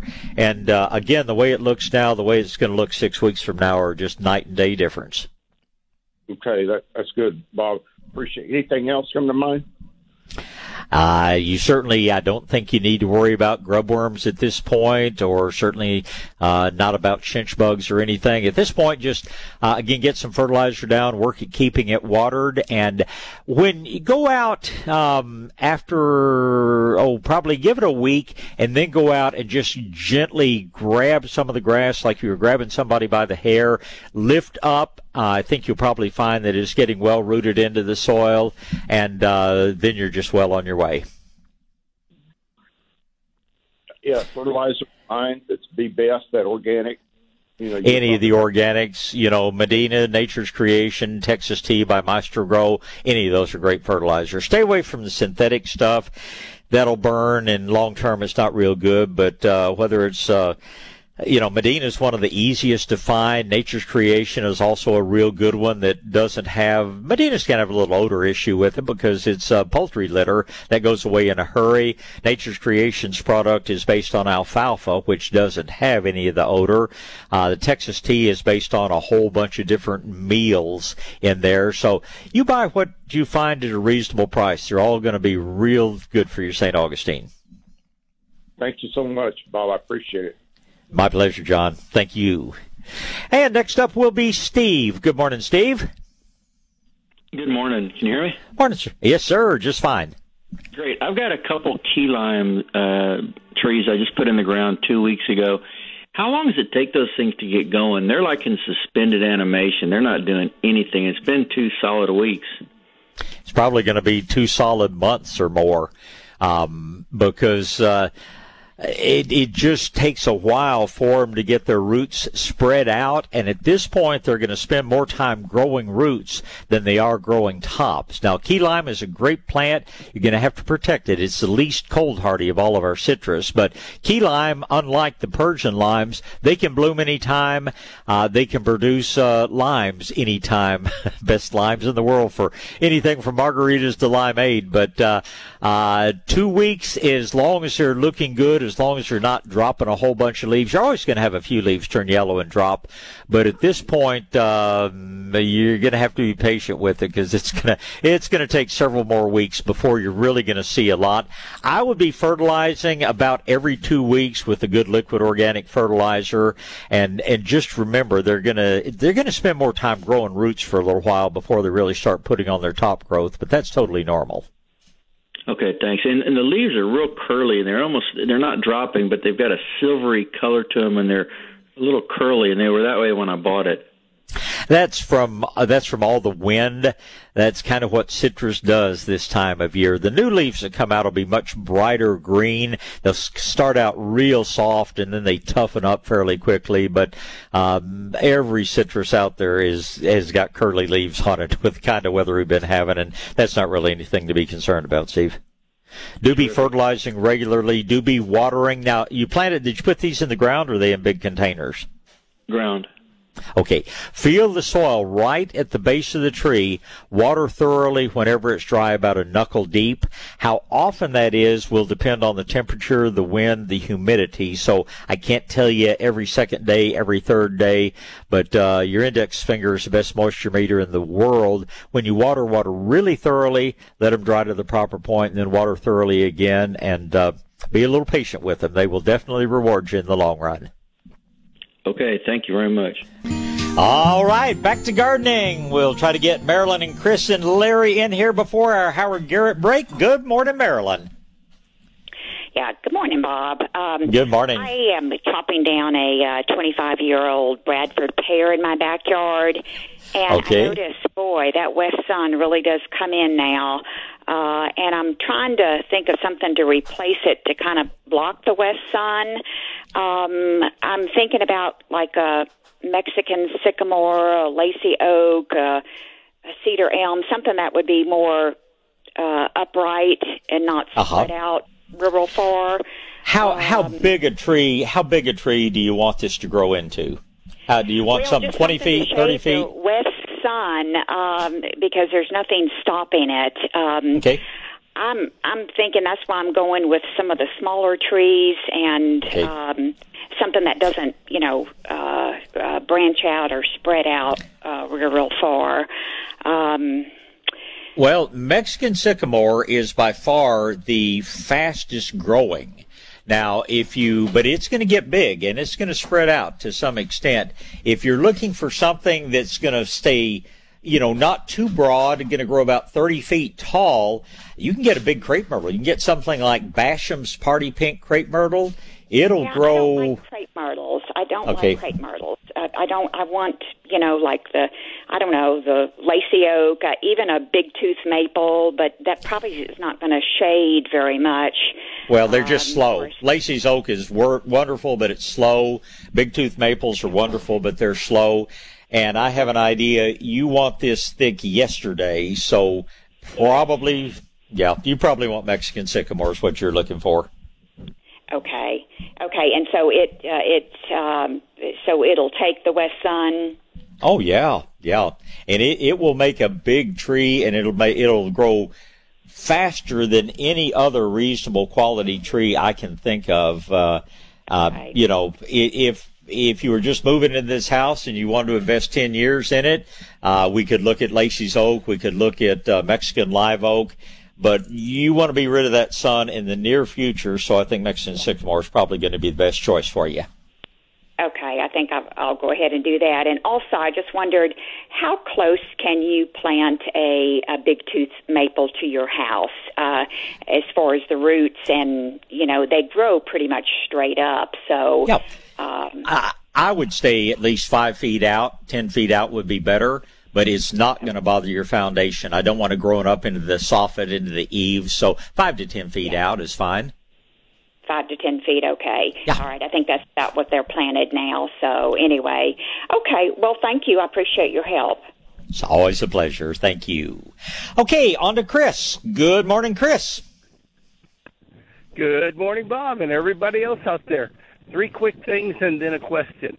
Number one, if you get harlequin beetles, do like I do. Pull up your plants, feed them to your chickens. They love them. That's that's the thing to do. guy- Number two, the guy with the lime trees where they're sitting there. Uh, my Mexican limes literally died back because that cold front in November or whatever just killed them off. Yeah. I was yeah. ready to pull one up, and two days ago, the leaves are coming out of the bottom, not below the, you know, but they're coming up about three inches up, and so they're. It gives If they're- time, and they take a If while. they're yeah, if they're above the graft point, that's fine. But I always worry about things coming from the. Okay, real quickly, give me your question because I'm real short on time here. Okay, well, uh, my tomatoes just are not doing really good. Just the coolish weather. Uh, yeah, and what kind of plants are we talking? Tomatoes. I'm sorry, it did come through. Tomatoes. Yeah, um, tomatoes are not dark green; they're light greenish. Fertilize, And I be, fertilize and do water. fertilize them at least every couple of weeks. You can feed them feed a little bit more often. Water thoroughly whenever they're dry, like an inch deep. I'm watering mine about every other day, but mine are taller than me and dark green. But be constantly. Uh, try that new Medina liquid fish product, and uh, that's really producing good results for me. And uh, that's what I would do, Chris. But let's try and get Larry in here before the Howard Garrett break. Yeah. Hey, Larry. Good morning, Bob. Thanks. Uh, quick question: What can I do to keep my protect my zucchini plants from that bu- the that worm? Well, the only thing that I have found that works 100% is to uh, take a syringe and actually inject some BT into the stem. Now, zucchini has a relatively dense stem. Sometimes you have to uh, inject two or three places, but I make my BT pretty strong. I'll put maybe a tablespoon of BT in a cup of water, and uh, I just use you know a fairly large barrel syringe with a with a fairly big needle on it, like a penicillin needle. If you're not comfortable with syringes, syringes, go to the grocery store and get one of these uh, things they use to inject turkey and poultry and things for you put it on the grill that you can stick your seasoning in. But um, you know, I, being the old biologist I am. I've given them shots in my life, but that's the only consistent thing. Now, some of the pheromone traps work if you put them outside the garden, and I've had everything from bay leaves to garlic to many other things suggested, and I've just not had consistency with it. But uh, uh, if you will inject and inject maybe about two to three inches up the stem where it comes out of the ground, or I guess on zucchini, maybe you can go out as much as stem on each on branch. each on each stem, not on the leaves, but on the stems. Okay. All right, Bob. Hey, thanks a lot, man. I'm glad I got in. South Texas Gardening with Bob Webster is on the air. Talk to Bob now. 210 599 5555. Yes, but if you've been listening very long, and most of you probably have, you know that this is the segment where we'll save the last 30 minutes of the show or so for more phone calls, but this is the time we get to talk to a very special gardener out there who's been helping folks all across the country, not just Texas, but uh, uh, probably all around the world. Good morning, Howard Garrett. Good morning and uh, happy almost Mother's Day to everybody. It's just uh, just less than 24 hours away, and as I tell people, whether you're a mother to your kids, or your grandkids, or your puppies out there, every lady out there should suffer should celebrate Mother's Day. Well, hope everybody enjoys this great weather. It could not be any nicer. I don't remember a, a spring having this much uh, cool weather. You know, Roberta and I were talking about that, and I don't know whether we have short memories or whether we get this kind of weather, but I don't remember many Mays. It was in the 50s at my house this morning. I, I walked out with the do- dogs to leave, and I went in and grabbed a jacket. and, uh, Too. of course, I've got shorts on and I've got a t-shirt underneath the jacket, but uh, this is going to be a great day to be outside, and uh, hopefully people be out uh, shopping for wonderful Mother's Day gifts and things like that. Uh, oh golly, there's three or four things I wanted to talk to you about, but one of them was, uh, do you have a favorites list when people ask you what is a great Mother's Day gift? Do you have something something special you always tell them about? No, plants are always good. You know, bright flowering uh, plants and things like that. Somebody just sent me a, an email, and this is a fairly common one about having some fungus gnats prob- problems inside. And I was just thinking about maintenance of plants, and one of the things that's so great uh, interior plants that just don't take any maintenance, like the sansevieria and those kind of things. You know, and you can go so long in between waterings, which is the cause of the fungus gnats when you're not Exactly. not going Yeah. long enough between watering. So they would certainly be high on my list because they're just so foolproof and and they clean the air and they just do you know just wonderful. And you can get them in all s- sizes and shapes and colors and variegations and everything else. I tell people if you can't grow a sansevieria, you're going to have to switch to plastic. it's Yep, just that's can't that's the next step. Yeah, can't let them freeze. But other than that, uh, they oh gosh, they truly are outstanding. And it's amazing to me how many how many ladies really are seriously into gardening these days. Whether it's houseplants, whether it's vegetables, and I think people staying at home now. I. I'm still not real sure about all this shelter in place stuff that's going on, but uh, plants sure do add to it. They sure, like you brought up, they clean the air. We still keep. Uh, is Wolverton was that his name? Uh, the, yeah, that worked for NASA, and uh, he's got that list that tells you which plants actually take formaldehyde out of the air, which ones take benzene, and uh, I kind of respect NASA as far as knowing how to promote air quality. Any, anybody into manned space flight's got to be have a, a pretty good plan for keeping the air clean. And he, he points out that plants are better air purifiers than anything man can make. Yeah, and we got the new uh, Space Force going, and already got a whole bunch of people signed up for it. Sounds pretty cool. You know, the interesting thing about that uh, Wolverton uh, list, the NASA list of the best plants for cleaning the air, it's also Uh-huh. the easiest plants to grow. You're right. It really, You are. uh, really is interesting. So, But it, you know, there's there is an emotional component too. I remember a lot of years ago when I lived in Dallas, I put plants in uh, Procter and Gamble's regional offices up there, and uh, their manager wrote me the nicest letter about three or four months later, and said that absenteeism had had gone down, that productivity had gone up, and we basically turned his office into a small jungle. But he said it's just it's improved people's attitude, it's improved their productivity, and uh, uh, this day and time, I you know you need something that brightens your day and helps your mental outlook as well as your uh, as your dietary requirements. Uh, plants just we we've got a little sign up that somebody sent, and it says looks kind of like a Charlie Brown character, but uh, he says the answer is plants. Don't care what the question is. so, we we yeah we like that, but. Uh, um, are you guys seeing caterpillars? I tell you, in South Texas, this is the year of the caterpillar. There are about 10 different big old woolly bear types. They're smooth caterpillars. They're big. They're small. I don't think I've ever seen the diversity of caterpillars that we're looking at. you know, I saw a um, a pre explosion of them. I saw I started seeing forest tent caterpillars on the ground, not clustered in big Mm-hmm. masses on the sides of the trees yet, but on uh, one here on the edge of a pot, and one on the grass, and and one more over here. And I saw a little cankerworm hanging here and hanging there, and I thought the same thing that you're thinking. Man, this is going to be bad. But all of a sudden, here, I'm not seeing any uh, anymore. So Huh. I don't know if the bird and Judy and I were talking about this uh, a couple of days ago. Um, we've got more birds than ever before, and we don't feed Yeah. bird seed anymore because you know attracting the mice and rats and everything. We just do it with planting the plants that have seed and berries and things like that. And we Mhm. really have more birds this year than than I ever remember. It's really been fun. Roberta was counting the number of little wrens and titmice that she's watched fledge, you know, coming out of the nest and learning to fly. And it was, you know, 15, 20 little ones so far just right around her house.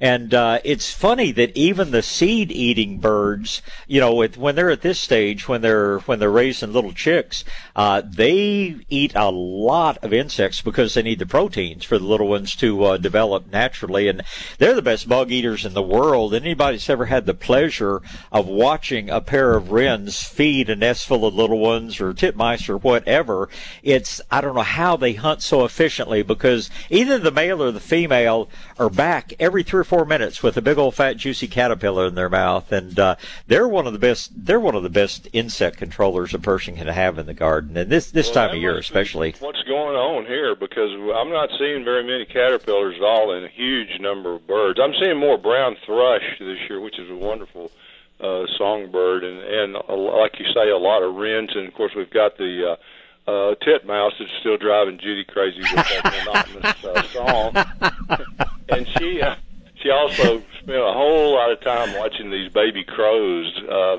finally yeah. out of the nest, and they're hanging around, and you you can tell the difference. Uh, you know, they're a little bit smaller, and their call is a little bit weaker. You know, Uh-huh. They're they're hanging around. They kind of fly in and land over the top of the car when you come in, all kind of stuff. So we apparently have us some uh, pet uh, crows now for uh, for a while. Well, they're entertaining, and they they're one of the I will say, cleverest birds I know of, and they can be problem causers. But I, I remember one time a lot of years ago staying at a, a place where they would actually individual cabins where the proprietors would come and they'd leave leave your breakfast in a little basket outside with a cloth napkin spread over the top of it, and watching the clo- crows fly down, pull the napkin off, and grab a large roll. I don't know how they can fly with some of the things that they carry carried off, but it's uh, crows are crows are highly entertaining. But uh, uh, people that have pecans and things like that are not real crazy about them. But yeah, birds are birds bring a lot of uh, a lot of laughs to, around our places. And the hummingbirds, golly, we've got quite a crop of humming, hummingbirds this year too. By the way, I, I did find uh, a grower that had this soiree uh, periwinkle that you've been uh, talking to me about. So I got uh, every color they had and uh, uh, try to do some uh, interesting arrangements uh, with it. It looked like a good little plant. I think you will enjoy that one. Uh, we got one that first year it came out, and Roberta put it in about, I guess, a seven inch bowl, terracotta bowl maybe, and there was hardly a day all summer long that it didn't have dozens of flowers open on it, and uh, uh, it's that's still my favorite, the white one with a little pink center. They call it cool peppermint or something like that. But they've got a pretty pink, they've got a pretty light purple, they've got sort of a salmon colored one now, and uh, and I like them all. I, I'm not as crazy about them in the ground, but in containers or like in a window box. Uh, Oh, I yeah, that'd be that'd be a good thing to give Judy for Mother's Day. Yeah, you can you can tell her you got them for her. That'll be great. Very good. Have you come up with anything new or different with the squash vine borers? You probably heard I had that question uh, just a little while ago, and uh, you know I still recommend the Tatume and the squashes that have the little narrow stem. But people that want to grow the big crooknecks and zucchinis, uh, anything new on your palette as far as how to control the vine borers? Well, that hair uh, application is intriguing to me. I'm going to try that and recommend it to people. And I, uh, hopefully, your, some of your listeners, more of them, and more of mine will try it and see if there's really anything uh, to that. It might, if silica does do something, and it might. Mm-hmm. Uh, natural diatomaceous earth applied as one of your rock minerals to the uh, soil probably is worth uh, worth the effort. But that's yeah. the only only new thing. Uh, you know, one of the things that uh, Sam Cotner told Malcolm a long time ago was that if you planted more plants, mm-hmm. and instead of the number that you normally do, just a whole lot more plants, that for some strange reason, the pressure from uh, vine borer and the squash bugs is greatly diminished. Now, how that would work, I have no idea, but that's just another yeah. thing people can try. Well, I've moved my gardening around a little bit. i am growing more stuff closer to the house, as I think I told you. But golly, I've had I've had rows where I had probably 40, 50 squash plants, you know, in one row, and I still would have the vine borer problems periodically. But the hair, I had I had forgotten we talked about that. That that will certainly be worth trying, and uh, I know there. Sure there's going to be plenty of hair around. I know that when uh, the gal that cuts my hair gets back up and running, I, have grown enough hair in the past three months that uh, I I will have plenty for my garden. I think we're all looking like we did back in the 70s with, with the long hair these days, with no no place to get it legally cut. I've I've almost been tempted to tell Dr. Kirby to get his shears out, but I think I'll hold out for a few more days. But there'll be yeah, plenty of hair out there. People around right now. That's. But yeah, uh, let's try that. And I think uh, you you apply beneficial nematodes to your vegetable garden, don't you? Oh yeah, I usually do it pre-planting, and I I always hope that takes care of uh, the larvae in the soil before it comes out and forms. I, it looks like a moth, a wasp, of course, but it's actually a moth. But uh, yeah, I maybe. And, and it's been so dry. Y'all have been blessed with more rain than we have, but uh, it's I, I suspect that they get in the fields outside the garden as well as in the garden proper, and I can spray my garden. I can put the beneficial nematodes out in the garden without any problem. But uh, I've just got a lot of arable land close by, and always seem to be one or two of them that find their way in and sometimes I'm fast enough to get them before they uh, start their egg, laying, but uh, seems like invariably I'll I'll have at least a few of them around. But I'll give the hair a try this year. I'll, I'll tell Susie yeah. to to save save my. Uh, uh, it's a little bit different color than it used to be, but I don't think that'll I don't think that'll affect the efficacy of it at all. It's going to show up a little bit uh, more. Uh, trying a, a new uh, Japanese maple. We've got a fellow, young fellow that has a, a place here that specializes in growing Japanese maples, but he's also got shantung and he's getting uh-huh. into ginkgos and various kinds of things. We're kind of sharing information. I'm trying to get him to start handling the uh, Parrotia, the uh, Persian yeah. ironwood, and some of the other right. more unusual kind of things. But uh, I asked him what his favorite of the reds, uh, the Japanese maples that stay red. Judy was commenting that uh, all ours, and in the past, I've kind of concentrated on the green ones, and uh-huh. uh, because I like the spring color that they have, and uh, also the fall color is so vivid. But having some that stay red through the summer is is a neat thing to do too. And I had a, a new place for it because I took down a big fig and a big uh, viburnum. And he recommended one called Fire Glow. Have you tried it yet? I am not familiar with Fire Glow, but I'm making a note as we talk. Yeah, he Is said it- that it would stay uh, red as well or better than the Bloodgood and some of the others that are more common. So uh, we're going to try those. They're really pretty little trees. So we'll see. Recommending them as is understory or out where they get a good deal of sun. Oh, kind of. Uh, mine's going to get some direct sun in the middle of the day, and then kind of Uh-huh. dappled uh, light in the morning and afternoon. And he thought that would work fine. He said probably the ideal situation is real high shade and dappled sunlight, you know, all through the day.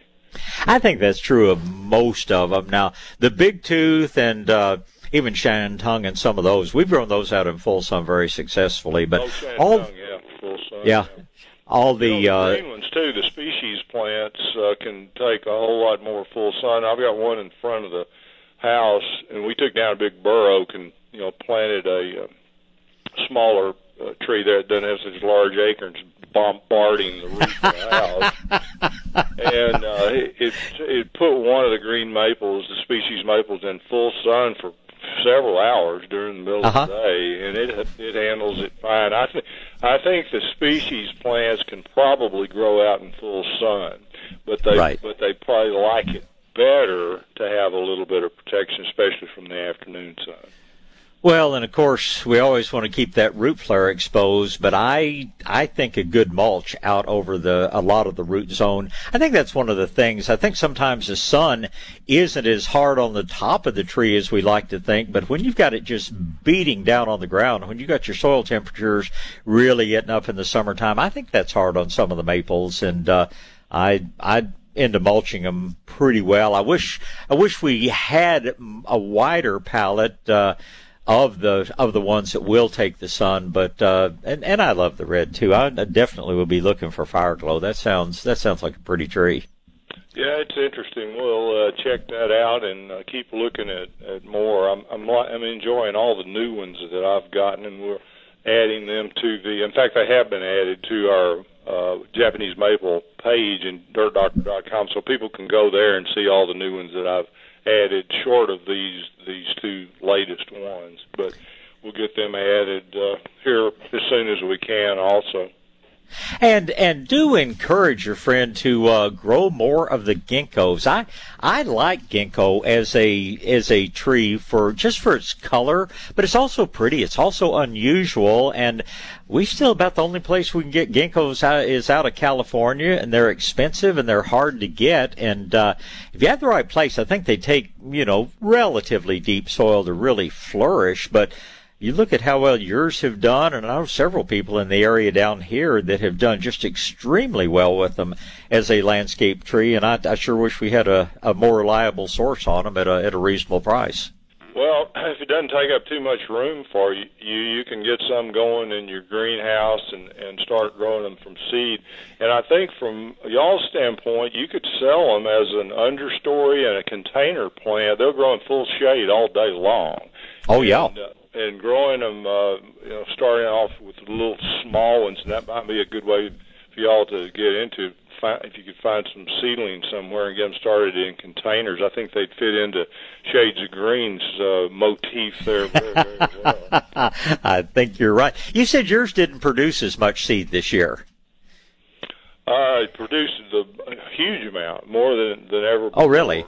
Yeah. Okay. I, think, I don't know if it was because of the uh, the the tremendous amount of moisture that we had or not. But no, I I spent summer uh, shop vacuuming the uh, fruit up, and we've still got tons and tons of it. I thought I sent you some. Did I not send you some of this last batch?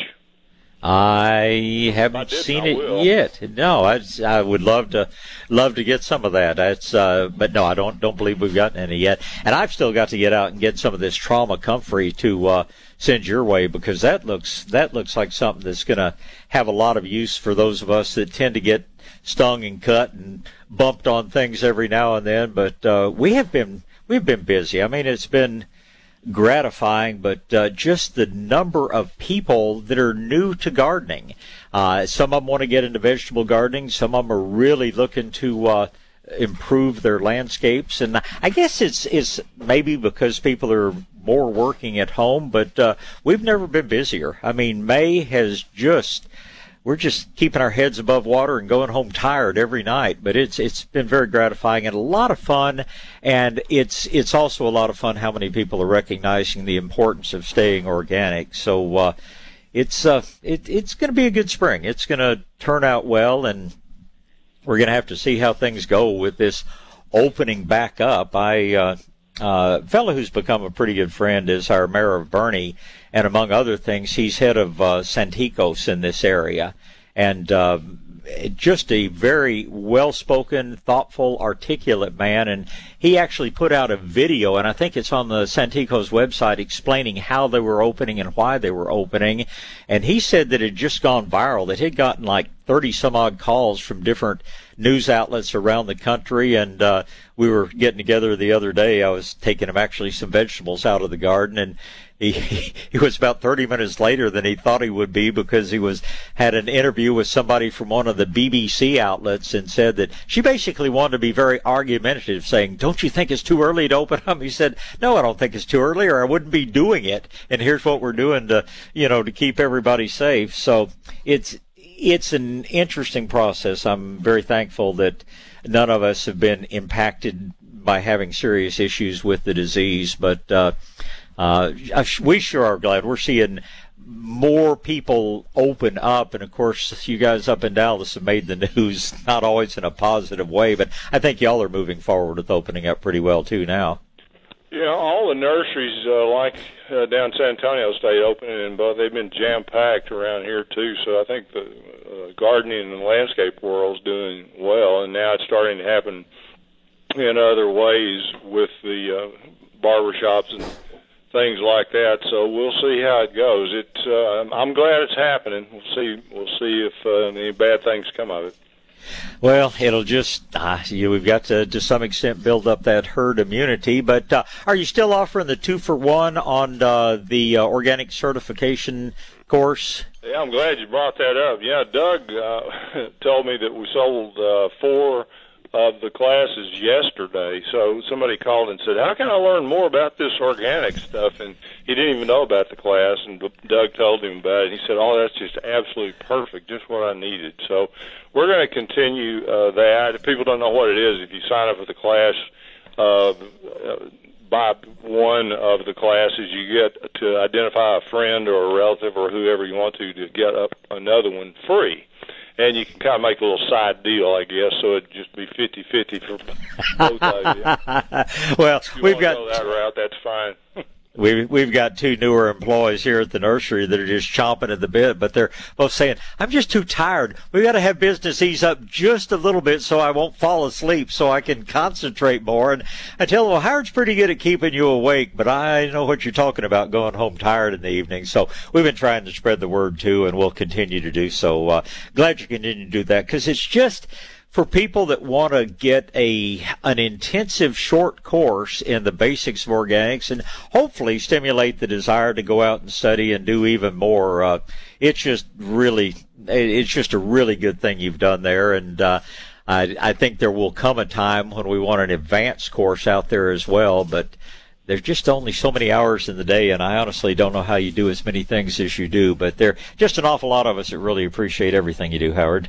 Well, that's uh, going pretty well. And the other thing's going well is the vegetable gardening book that uh, we did. And Yeah. I kid about it uh, in my column and, and uh, on my show and everything that it was the worst named book in the history of book writing and creating because you know we we we had named it the veg the Texas Organic Vegetable Gardening Book uh, Right. early on, and then I decided uh, we decided to add fruit to it, and then I decided to add some other edible landscaping plants to it. So it covers all kinds of food crops, and it covers. Uh, it helps people from coast to coast and border to border because we covered the timing kind of things Right. from the last and first frost dates. Now you're still going to have to talk to local people like you, and and that's one thing the extension services are great at is helping with uh, varieties sometimes and uh, research there. But I recommend that even you know in one metropolitan area, it'll vary from one side to the other a lot of times. Well, and at, in one neighborhood, and it's down here. It's amazing how just a little change in elevation, but. We tell people getting into it, I always tell them there are two books you've got to have if you're going to take up vegetable gardening. One of them is uh, that book, and the second one is the Texas Bug Book. Um, that's that people love that because uh, even though you probably only cover a fraction of the things you're going to see, you you do cover the most important with really really good photography in there. So Texas Bug, Bug Book is the uh, second one after the Texas Organic Vegetable book. Uh, those are two that I think every new gardener has to have on the shelf, and then you can graduate on to the herb book and the big book and all those others. But those those two are are our basic recommendation for where to start. Well, appreciate it. And those are some tips for some Mother's Day presents, maybe. So Yeah, absolutely.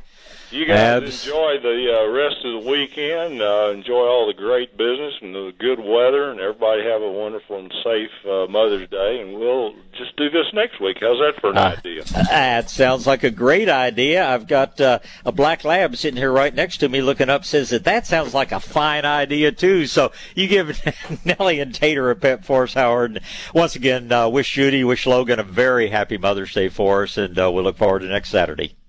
See you then. Stephanie is up first. Good morning, Stephanie. Hi, good morning. Good morning. Um, Good I have a morning. question. A few weeks ago, I bought uh, some mint and some chocolate mint. Okay. I I planted them and uh, they're going crazy, which is good. Yes. Something is eating the leaves. Is it taking big chunks out of the leaves or eating little holes in the leaves? Little holes. You probably have uh, an issue with pill bugs, sow bugs, roly polies, whatever you want to call them. Uh, they have a taste for mint. Um, easily taken care of. You can either create your own little trap by burying a glass jar down in the ground and putting just a little water, a little sliced apple in the bottom. They fall in and can't get out. Or if you want to put out a good safe bait, uh, there's a product on the market called Sluggo, S-L-U-G-G-O, Sluggo Plus. It's uh, iron phosphate plus spinosad, safe for people and pets, but uh, uh, does a good job against uh, snail slugs and pill bugs.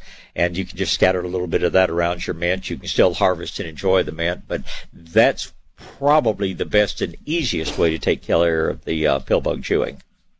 Okay, they're it's not in the ground, so should I still put it? I have it in a pot to control it. Just yeah, just put a pinch of it, you know, down in the soil in the pot. It's amazing those. Uh, you know, I know people that have pill bugs on their third story bal- third, uh, third story balcony that have somehow managed to climb all the way up, and uh, yeah, it's it's still safe and it's still fine in pots. Okay. Um, another question uh, about with the mint. Um, can I? Does it take full sun, or can I bring it inside and put it in the window? It doesn't have to have full sun. It will take full sun. Inside, the problem is more humidity. It's the lights, not the issue, but our heaters in the winter, our air conditioners in the summer pull that humidity down in the single digits, and mint simply likes a little bit more moist environment. Um, it's always going to be happier on the porch or balcony or patio or wherever, and it will have a better flavor outside. Now you can grow it inside in a sunny window, but I, if you're enjoying it in uh, mojitos and tea and things like that, uh, it's going to be more flavorful and better outside. Another way you can grow it is uh, doesn't have to be in a pot. You can put it in a hanging basket, and uh, I've seen hanging baskets with runners three feet long coming down, and uh, it's a great way to grow the mint uh, if you don't have room, you know, in a ground level pot forward. And also, hanging baskets tend to be tend to be freer of insect problems. I never thought of that. That's a great idea. That's why you get to talk to me every now and then. Well, I'm still wet behind the ears on gardening. I I love the mint and in my tea, and and that's enough. I don't have to have sugar or anything. I just love it. I totally agree with you. Uh, and there are so many different kinds. Regular spearmint is always good. Black stem, stem peppermint. It's beautiful as a ground cover in the yard. I know a lot of people plant it between stepping stones and things. And uh, you can go to Corsican mint. You can go to orange mint, which is very strong and quite a vigorous grower. There, you can easily find t- ten different uh, types of mint to grow, and I think you'll enjoy all of them. Okay, and that product was Sluggo? Sluggo Plus. Sluggo Plus. Great. Yeah. And you call me anytime I, I can help. You so much. it's my pleasure, Stephanie. You have a wonderful Thank Mother's you. Day. Thank you. You too. Thank you. Bye bye. Bye. All right. Uh, next up is Butch. Good morning, Butch. Good morning, sir. How are you?